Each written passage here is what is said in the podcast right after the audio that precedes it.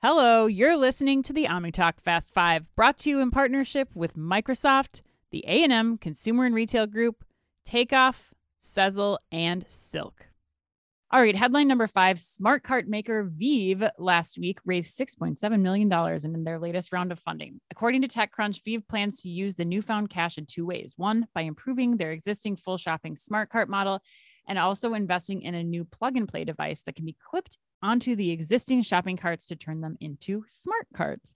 Uh, Patricia, let's go to you first. What do you make, if anything, of the ever so slightly announced pivot to turn any cart into a smart cart? Um, so I think the jury's out for me on this one in terms Ooh. of will it work um, and how much value would it bring to you know the retailer that's bringing those smart carts. Um, I was thinking about it from you know a couple of different angles. Um, will it bring more traffic? Will it increase, you know, your overall basket? Mm-hmm. And will it create more loyalty? And I think, you know, the only area where I think it adds significant value is in the loyalty space because I think if you see what they're saying, you can. Um, I believe that if you're shopping over and over in that same store, yep. it's storing your data, it's storing your preferences, and it's giving you advice on new products, on new things that are coming up.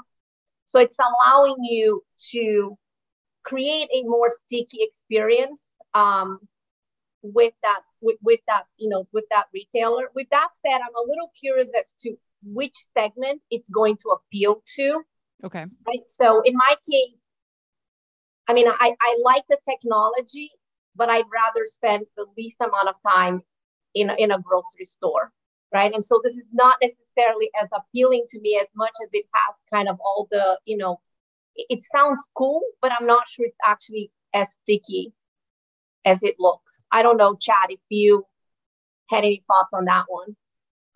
Um, yeah, I, I, probably would think about it a little bit differently from um, the standpoint of, um, I, yeah, so I I love uh, innovation. I think consumers love innovation, i.e., gets the most traction when it has a touch of the familiar in the newness, mm-hmm. right? And so I've stood and watched people try to figure out Amazon Go, right? Mm-hmm. Whether it's at an airport, Hudson News, or a grocery, right? Like it's often kind of a difficult leap for people and they get like stymied into walking away. Um, and uh, so I, I think it's a little more intuitive in terms of like comfort familiarity with the existing shopping process today. You don't have mm-hmm. to engage with the screen right? Mm-hmm. um, but you know use it for your essentially you know kind of just walk out type capabilities right? So i i like this for a few reasons. There's there's that. Um I, I would assume it's less capital intensive than going, you know, full just walkout store retrofit, probably right. even yep. full smart cart uh yeah. options. always the picks like, these guys make, right? Mm-hmm. Yeah. Yeah, like like Caper, Dash mm-hmm. Cart, like you know, cheaper than that, right? Um, and you know i i love you know i'll i'll go back and and steal your wonderful point earlier chris and a different topic but like the the retail media networks that you know kind of this brings to the screen and personalization and all that like that's super interesting to me as well. It seems like they've also solved some of the operational issues of earlier carts with mm-hmm. small, you know, the baskets were too small. You couldn't take them out in the parking lot because of mm-hmm. weather. They solved a bunch of those things. So I actually, actually kind of like this as a good intermediate step toward, you know, this uh, more frictionless experience that we, I think, you know, we all believe is, is coming and, and going to get here. Mm-hmm. Well, Chad, you have uh family experience in the in the shopping cart industry. Did you get any tell the listeners a little bit about your experience and did you get any insight from uh Papa Lusk? Yeah, uh little known Lusk trivia. So my my father, uh Mr. Chuck Lusk himself, the man, the myth, the legend, uh used to be in the shopping cart business. Uh he was CFO for the company that developed and pioneered the plastic shopping cart. Wow. Um, so there, there you go. Yeah. Uh, I'm, I'm sure he did not see this technology coming back in the day. Um, Uh, un- unfortunately, with the uh, with the West Coast trip, I did not have an opportunity to check in with him beforehand to get his uh, to get his hot take. Um, but we'll a, be a, yeah, a great Thanksgiving topic.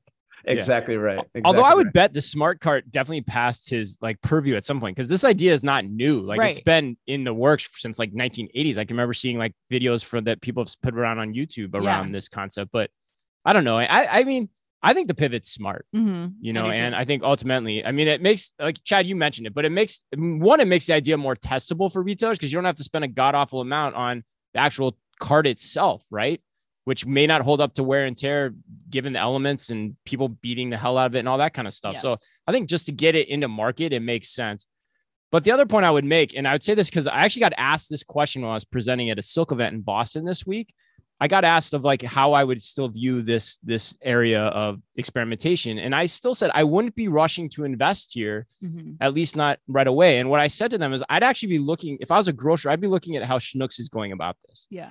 Schnucks is taking the right model for the average grocer to get the benefit of computer vision, and Mhm. particularly operationally, they're going with robotics, computer vision on the robots 1st Mhm.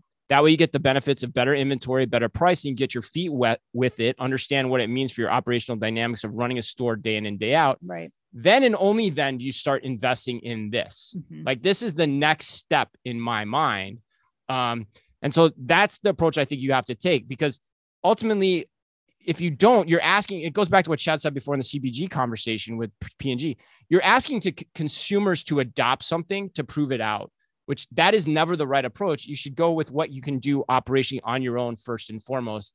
And still, the other point I bring up lastly is I don't know why this is still better than cameras in the ceiling in the long run. Yeah. Enabling the shopping experience that we all want as the cost for that come down Yeah. and people understand how it works. and it doesn't require like an actual device. Like you can do cameras in the ceiling Right. too, are able to facilitate the shopping trip that Patricia's talking about, where I just want to run in and grab a couple things versus like having to grab a cart and go through the store as that extra mechanism.